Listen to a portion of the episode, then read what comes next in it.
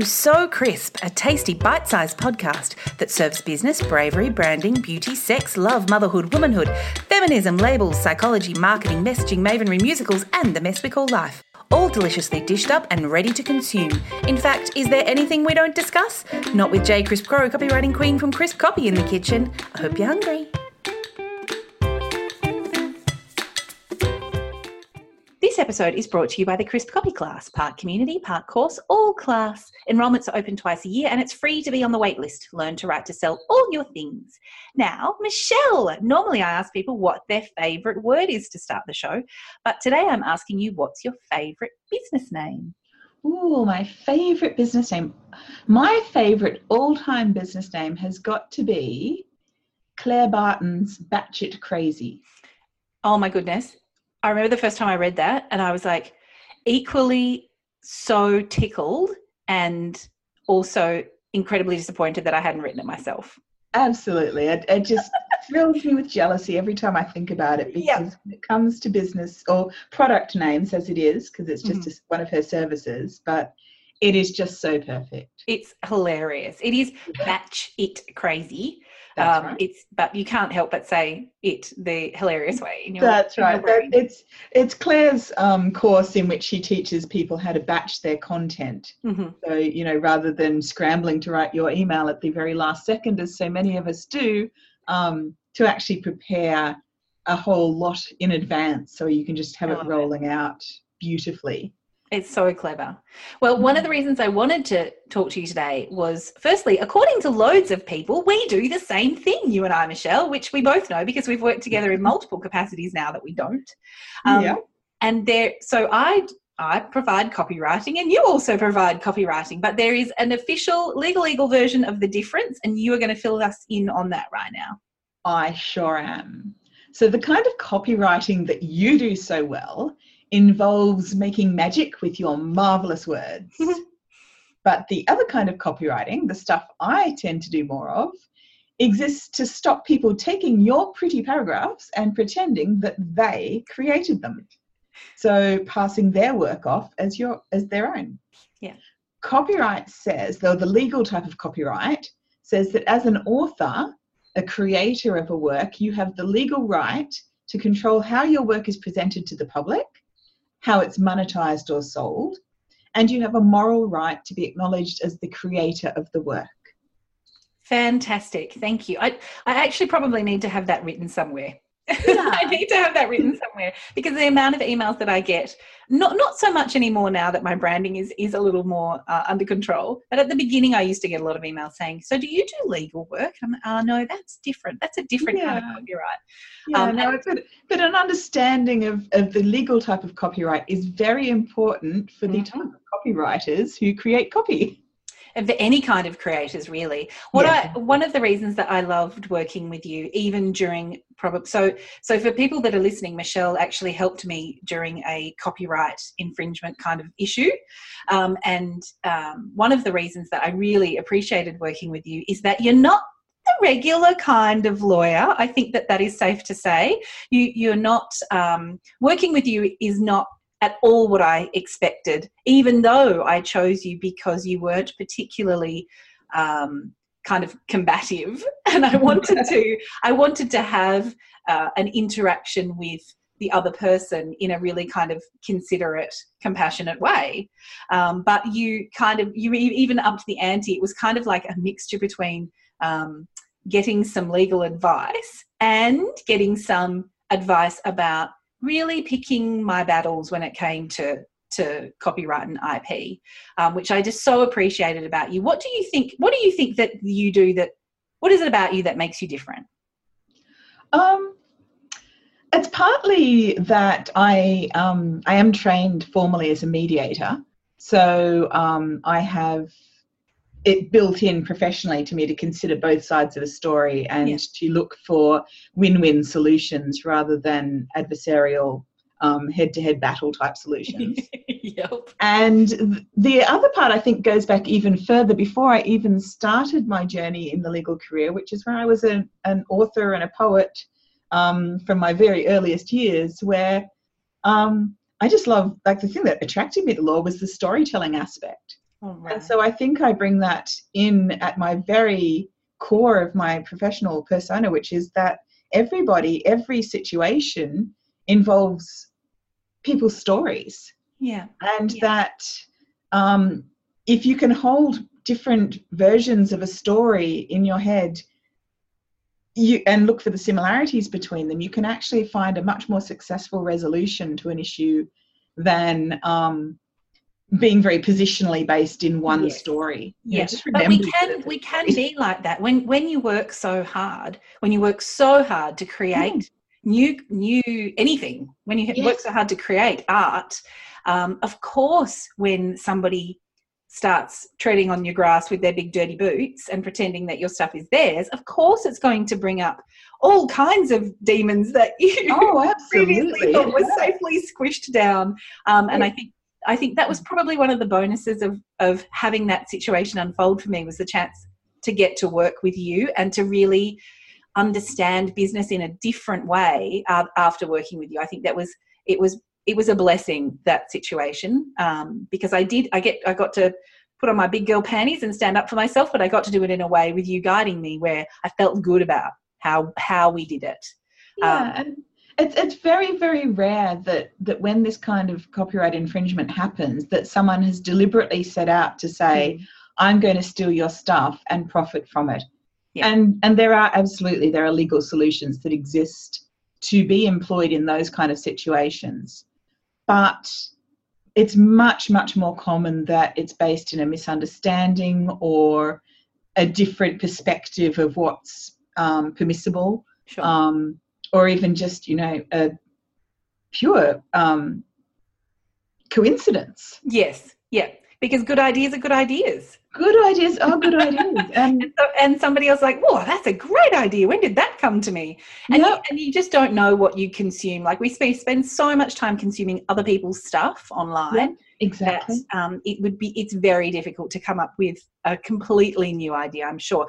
And, and I think and one the, of the... And the other thing yeah. just to put in there is that there are so many different co- conceptions of ownership. Yes. So in, in my work, talking to a lot of people about their sense of ownership of their work, yeah. I have met everybody from the people who say, oh, I just downloaded this fantastic idea from the from the ether and um, it belongs to the world, and and everybody has the right to share it because it's, you know, it's not mine, it's it's the universe's. Yeah. And at the other end of the scale, you've got the people who say, this is my precious. Yeah, yeah. Oh, like the story with the Entrepreneur magazine, trying mm. to own the word entrepreneur Absolutely. forever across the globe. Gosh, can you imagine if we could never have some entrepreneur at the end of everything? What would we do? Less extreme.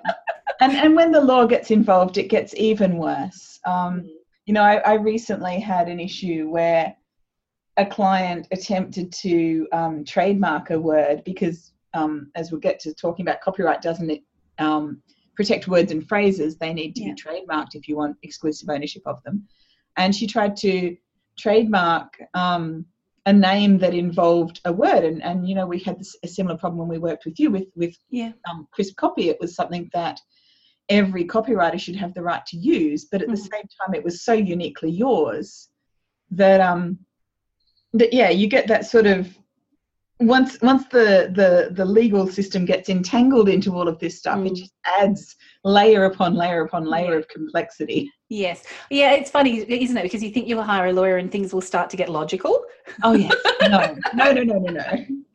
But we are also talking business names today because I think that that is one of the places that we can fall down a little bit where we um, we think that we've come up with this incredible business name and...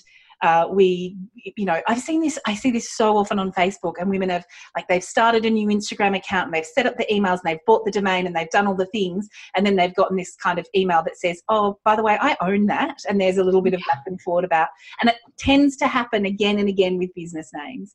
Um, and so I thought we'd, I'd ask you about business names and h- how to come up with a good one.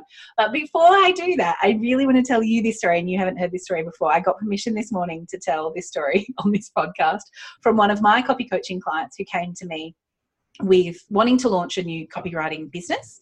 And in her brain for years and years and years, she was going to call it this one particular thing. And oh my God, this is just the best story. It just tickles me endlessly. So in her group of friends, she has um, artists and performers and um, and conceptual entertainers and all kinds of other incredibly talented arty people. And when they all got together, they would speak about the fact that Um, individually and all together, they kind of created this kind of like little creative, like they were just all these little creatives coming together and creating this like bigger mass of creation.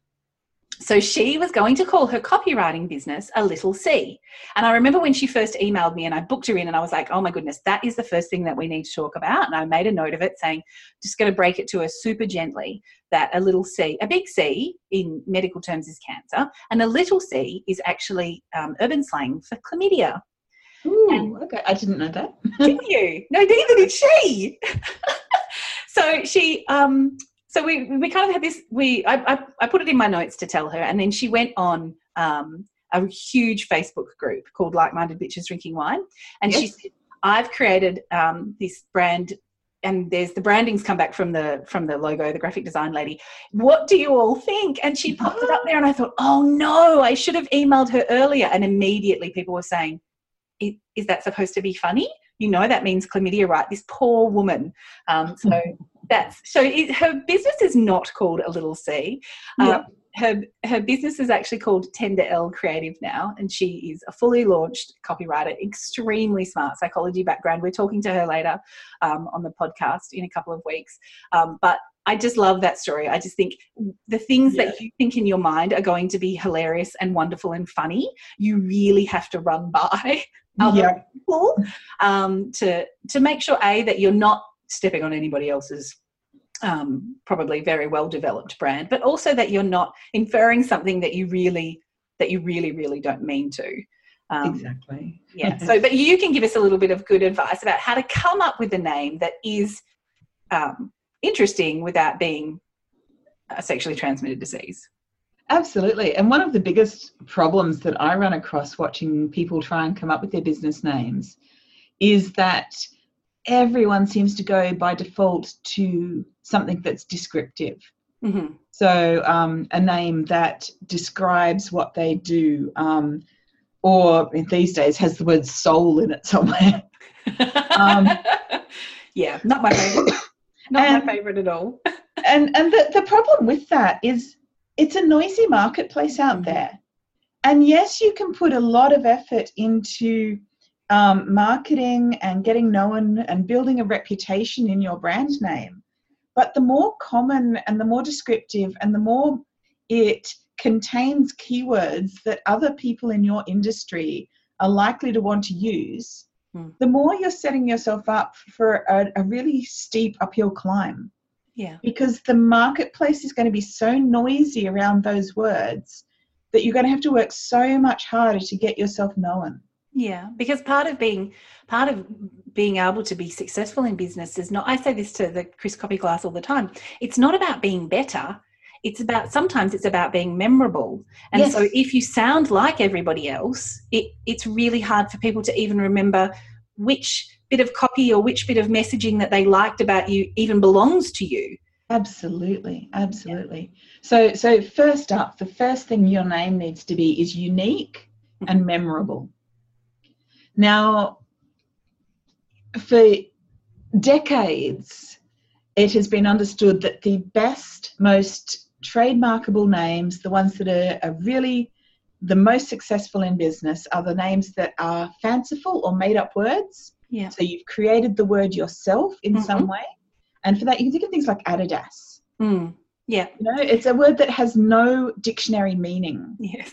And yeah. yet it... because it's so unique and memorable, it and it's silent, like there's no no competition for that yeah. word out there. You can build a fantastic reputation around it. Yeah. And the other that. types, the, the secondary types of words that are most successful are words used out of context. Mm-hmm. So Apple, mm-hmm. you know, yeah. Apple for computers, that yeah. sort of thing. And that makes such sense because there is a psychology in copy and in words and in messaging where if you use something purposefully out of that doesn't belong, you yeah. kind of slip past the logic point guard that lives in people's heads. So most people in their heads are um, are on defense a lot of the time. Like, I don't want to be sold anything. Don't talk me into anything I don't want to know about. And when you use things like rhyme or a specific rhythm, or you make something up, or you morph two words together so it means something slightly different, um, you can slip past that. He, he's kind of like confused for a moment, um, and you can slip past him and get into people's heads. And yeah. I think that that's probably one of the reasons that that those are so powerful, those kinds of words. Yeah, yeah. Um, and it really helps, um, like when you're making a word up, as you say, you can go with random word generators and all that sort of stuff, but you can go for hours without finding one that you actually like. Mm-hmm. Um, but as you said, morphing two words together is a great way to do it. Yeah. Um, particularly even morphing two foreign words together. Okay. Is really good. Although that brings me back to the your little your story about a little C, because you do need to make sure that those foreign words don't have yeah. unintended secondary meanings. Yes.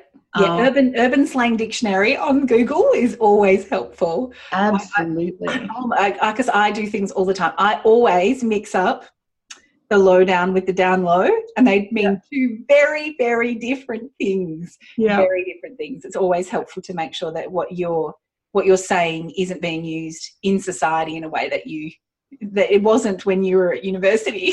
Yeah. And the, the other thing to, to point out with business names is, even if you're really, really attached to that descriptive name that you fell in love with when you created yeah. your business as a startup, when you felt it was so important to tell people what you did rather than having a name you could build a reputation behind, mm-hmm. um, you can still use that name, but have it as your tagline. Yeah. Yeah, so bring in bring in your unique business name and use that to start anchoring your branding, and then use use your descriptive phrases as your taglines. Excellent advice. Oh my goodness, this is why you're a legal person. You just give such good advice. So, Michelle, what are the three things that we definitely, definitely, definitely need to take away from this um, this podcast around the concept of business names and I P and copyright? Okay, so the first thing is, what does copyright protect? Mm-hmm. And copyright in Australia exists automatically. You don't have to do anything to get it, but you do need to be aware that that's not the same in some other countries. So in America, for example, you need to register um, an artwork before you can... Uh, co- the copyright exists automatically, but before you can enforce it in a court, it needs to be registered. Right. But in Australia, it's automatic. So the moment you create it, you own the copyright in it. Mm-hmm. Copyright protects literary works. So in the context of a business, that's your blog posts, your marketing, the things you write. Mm-hmm. It protects artistic works, which are your graphics that you create, your photographs, your you know Instagram memes, all of that sort of stuff. And it protects dramatic works, and that includes your videos and your podcasts. Great. So pretty much everything you create in the context of your business is going to be protected by copyright. Okay, but that is quite different to having something trademarked, right? That's right. And the exception to copyright, copyright does not protect individual words or short phrases, because there's not enough meat in them for them to be literary works. Mm-hmm. So if you want to protect a name or a phrase like a hashtag or a tagline or your business name or product name or service name, you need to trademark it. Um, and trademarking is a, is a registration system that protect, that gives you exclusive ownership rights over that word or phrase or image, because you can trademark images like your logo as well, mm-hmm. um, in the country where it's trademarked. So an Australian trademark only protects you in Australia, which is an important thing to, to remember, particularly in this global world of business, because um, it can cause... Yeah, um, you know, can cause difficulties and confusions, and that's a conversation for a whole other day. Yeah. And yeah, and that's when you start to wade through all of the different options. And yeah, um, and that's when you have to make your determination about which battles you're going to yeah, fight. Yeah, you're going to fight. Yeah, for sure. And, and the then, last thing, yeah. the last thing I would say would be the importance of due diligence. Mm-hmm. So don't just pick your name and say, yes, this is it. I love this name. This is the perfect name yeah. for your business. Yeah. Get yourself a little short list. Three to five names is ideal, mm-hmm. and search the hell out of them. You know, yeah. just every, look everywhere. Yes. Yeah. I know, ask, you know, um, ask Google, um, trademark yeah. databases, mm-hmm. um, you can have social media platforms. Yeah, social media is probably. Um, if you sell physical products, you know, search eBay and Amazon and um, Etsy and all of those sorts of things. Just mm-hmm. search everywhere you can possibly think about. Yeah. Just yeah. to make sure that, that that name, A, you you want to know, A, is it being has it been registered as a trademark? So someone legally owns it. Mm-hmm. In which and case, B, back away. Yeah, which means just throw that word. That one's gone. Away. That one's not an option. Don't fight about that. Yeah. Yeah. Cross that one off your list and choose yeah. a different one. Yeah. And the the other thing is, how is it actually being used in the marketplace? Because mm. if you put it into Google and you get five hundred hits, then you're mm. going to want to rethink it. Yeah, that's a that's a, a hard slog to yeah. to get back up to the top. Exactly, exactly. You're never going to own the whole front page, or if you are, it's going to take you a couple of years of really solid, consistent posting before you get it. Mm. And even then, you're going to get other people popping up. You're going to be constantly having to be vigilant about protecting it, because it's obviously a common name that people in your industry right. really enjoy using. Mm-hmm. So it's it's much better at that point to think, oh, well, okay, that name's really, really popular. It's really noisy. Maybe I should pivot now. Yes. So that I can put my energy into building something that is absolutely uniquely my own. Sure. Yeah. Great advice. Oh my goodness. I love this. I wish that, I hope every single Every single woman on the planet who is currently thinking about or starting or launching a business is can listen to this, Michelle, because it's such good advice, because there is nothing more heartbreaking than putting in six months of hard slog just to find out that you have to change tack and quickly. Um, I think for for anyone, nobody wants that for anybody. So exactly, and and there are there are plenty of stories about, you know, people who've who've been had their brand new beautiful businesses bankrupt. Mm. Because of the wrong name choice. Oh, I know. It starts to become a little less fun, doesn't it, when you start to think about that. Yeah, and, and that's just, I'm not trying to scare anyone. I'm just saying that there are serious consequences involved. So it, it is worth putting in, you know, it can be tempting to think, oh, I'll just do that later and I'll just run with this yes. now. Yeah. But it is really worthwhile putting in the groundwork. Yeah, be a detective at the beginning. Yeah, make sure that you've covered all your bases for sure. Okay, so before we wrap up, Michelle, what is so crisp in your life right now? Wow, thanks to you and the amazing Crisp Copy class, I've recently given all of the copy on my website a complete overhaul and polish and sparkliness. Yes. And so now I'm looking forward to applying what I've learned in the creation of some new landing pages. Nice. Um, in the next few weeks, I'm going to be running my D I Y trademark course, which is a supported D I Y program for people who want to do their trade, want to D I Y their trademark application. Oh, lovely. Oh, good, good, good. Someone oh, experienced to hold their hand. Yeah, because that those forms are just enormous. I mean, you know what you're looking at, but yeah. for us regular folk, have just the list of things that you might want to think about trademarking is absolutely phenomenally huge. I was exactly. so overwhelmed. Exactly. That's, and and the the program includes all of that due diligence stuff wow, and advice on vigilance and things for the future too. So it's, mm-hmm. it's basically the budget way to get into getting a trademark. Yep. And um, after that, I'm putting the finishing touches on my Brave and Beautiful Business Boundaries course. Lovely. Which is, um, an evergreen email course walking people through the all those important foundations of your business that make such a difference to our sense of safety and satisfaction, but that is so easy to ignore or even trample all over when we work for ourselves. Oh, that all sounds wonderful, Michelle. Congratulations, and thank you so much for being on So Crisp. This has been So Crisp. My special tasty guest has been Michelle Whitehead, a loving lawyer who brings us business serenity through wise management and professional support. Michelle provides legal advice and contracts that care for Australian entrepreneurs so they can ground their beautiful businesses on firm foundations. You may have noticed this is not a regular nuts and bolts podcast about copy. We're looking for crisp new ways to discuss wordy elements, so if you have a suggestion, please drop me a line. May your day be crisper than the snap of chocolate on the outside of a hazelnut roll. Ooh, yummy. You've been listening to So Crisp with copywriter, copy coach and consultant Jay Crisp Crow. If you've loved this episode, get all the juicy details and links at crispcopy.com.au forward slash podcast.